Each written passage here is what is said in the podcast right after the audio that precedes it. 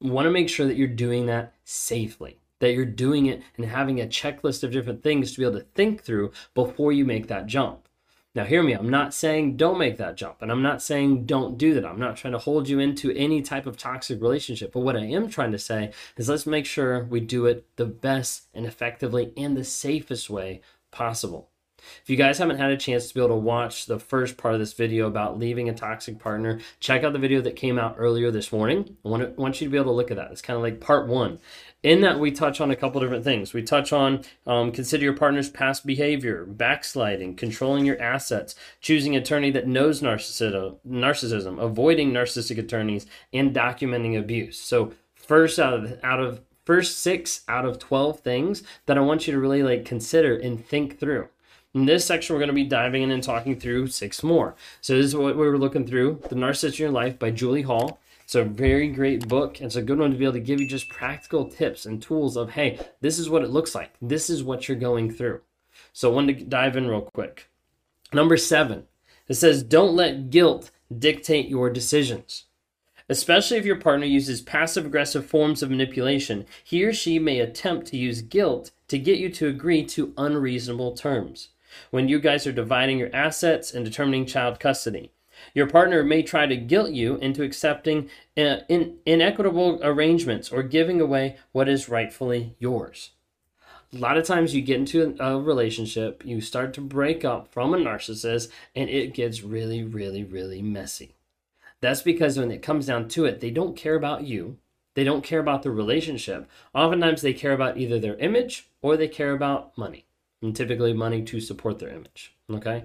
And so what you have is when you get down to the place of where you're dividing up stuff, where you're separating all these different types of stuff, where you're separating and agreeing for different child custody, that they will do anything and everything, including guilt tripping you to make you feel bad so that they get more, so that they do this. Now, there's times where I coach people like, hey, in this particular situation, take what you can because you just want to get out. Okay.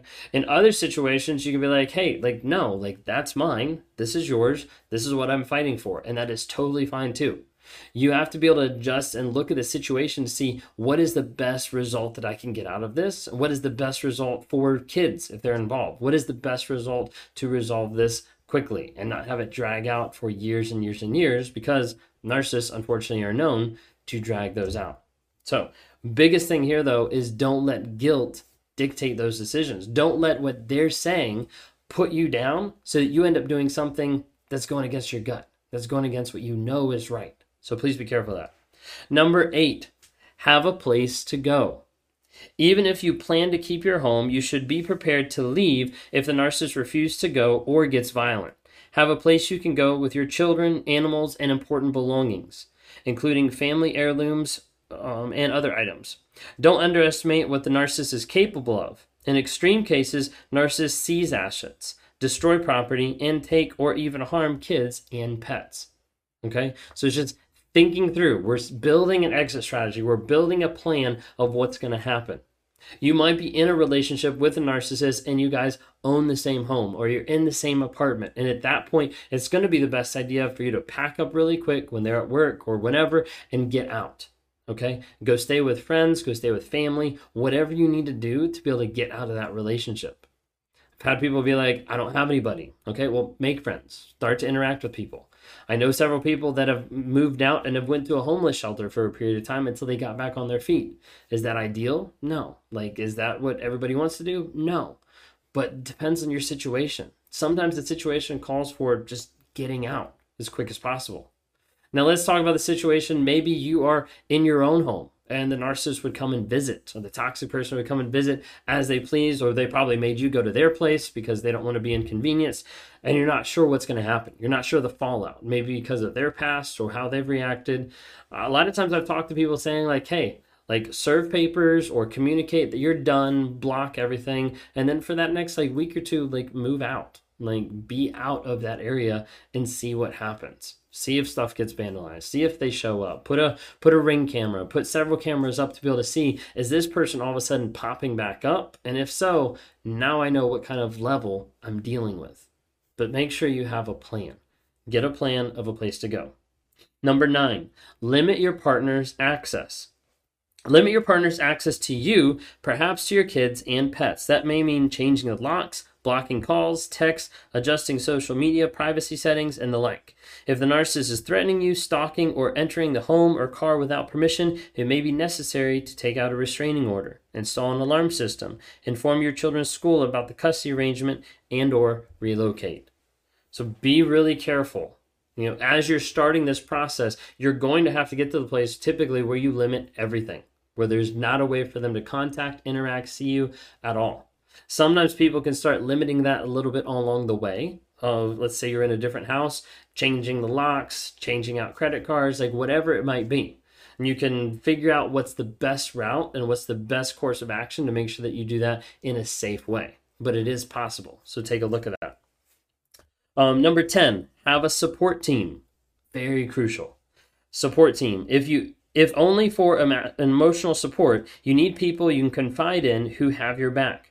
For more complicated breakups, you may need help with the kids, a place to stay, a place to store your things, financial assistant, and witnesses. remember to reach out to people who know the realities of what you're dealing with. People who don't, even if they mean well, can make things worse, not better. So please keep that in mind and please be careful with that. Okay. What you want to have is you want to have an emotional support team. You want to have people in your life that are going to help build you up. They're going to help you continue on to the next level because that's what is so important in this moment. It's going to get worse. It's going to get harder. It's going to get messy. And you're going to need to have those people around you who can help support you, who can help lift you up. If you have those people in your life that they're just like, what's the problem? Just leave. You don't need those people in your life. Find new friends, find new family, find find other people that can help you move out of that situation and be there to help support. If you guys haven't had a chance, download the NARC app. NARC, Narcissistic Abuse Recovery Community. It's a community at the time of this recording with over 3,700 people that have logged into it, and there's a lot of people on there that are like minded. They've gone through the shit, they've gone through the narcissist stuff, they've gone through the abuse. They're on there to try to be able to give advice, try to be able to help you, but also the app has places where you can learn about narcissistic abuse. You can learn about how to set boundaries, you can learn about healthy dating after that toxic person, multiple things like that. So, check that out because that's a community that we're trying to form as well to be able to help you as you transition and be a support as you get out of that relationship. Number 11, minimize conflict. Even if you taste bile at the thought of your partner, try to rise above and reduce conflict with him or her as much as possible.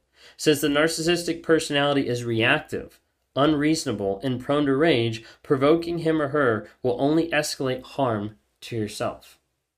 I'm not saying roll over. I'm not saying take abuse by any means. So please make sure you hear that loud and clear. If you're in an abusive relationship and the person's being violent, physically abusive, everything, like get out. Like take care of yourself. Remember, this list is talking about hey, as you're getting to the place, as you're building your exit strategy, as you're moving your assets, as you're trying to figure out where you're going to go, all these different types of things, do it quickly, but do it smart. So let's make sure you're being careful of that. Sometimes the smartest way as you're doing it is to not set off flags to the narcissist of like, hey, I'm getting ready to walk away. Sometimes that'll increase the abuse. Sometimes that'll make them worse. Sometimes they'll lash out even more. So please be careful that. And sometimes when people get to the place where they can minimize that conflict, where they can say, hey, like, it's okay, like, like I don't like what they're saying to me. I don't like what's happening, but I'm going to limit what I'm saying back. I'm going to limit how I react to what they're doing because I have a plan and I'm going to get out. That's what you have to think of. You have to think of that long term thing of what am I going to be doing in the next month? What am I going to be doing in the next week to be able to get out of this relationship? Okay. All right. Number 12 says think before you act. Resist the impulse to react or jump to decisions. It may be tempting to give up things like belongings, assets, or even custody rights so you can end the unpleasantness now but you and your kids will have to live with those choices perhaps for the rest of your lives. Instead, give yourself time to think things through and consider the long term picture and consult with people you trust before taking any important steps in the separation and divorce process. Okay? So think through these because it's very crucial. It's very crucial for you to learn and work on setting up a plan and making sure that you can get out. Okay? Gives a small illustration here. I'll read it real quick. The pit bull lawyer, it says. When Sally decided to leave her 35 year marriage, she hired a lawyer who had a reputation of being a pit bull. I needed someone to stand up to my rich husband and his lawyers, and I thought this guy would fight for me. Not wanting to rock the boat and believing it was the price she had to pay for getting an aggressive lawyer, Sally ignored warning signs about him, as such as not taking her calls, raising his fees when he learned she had personal savings. I realized too late that yet another narcissist had walked into my life. I used all my savings to pay him and ended up with nothing in the divorce. Please be careful. As you're getting out of these relationships, please be careful that you're being wise about it, that you're thinking carefully, that you're making a plan. If you haven't had a chance, watch the video that before, but there's 12 things to think through, plan, and purposely like gear yourself towards so that you can get that freedom.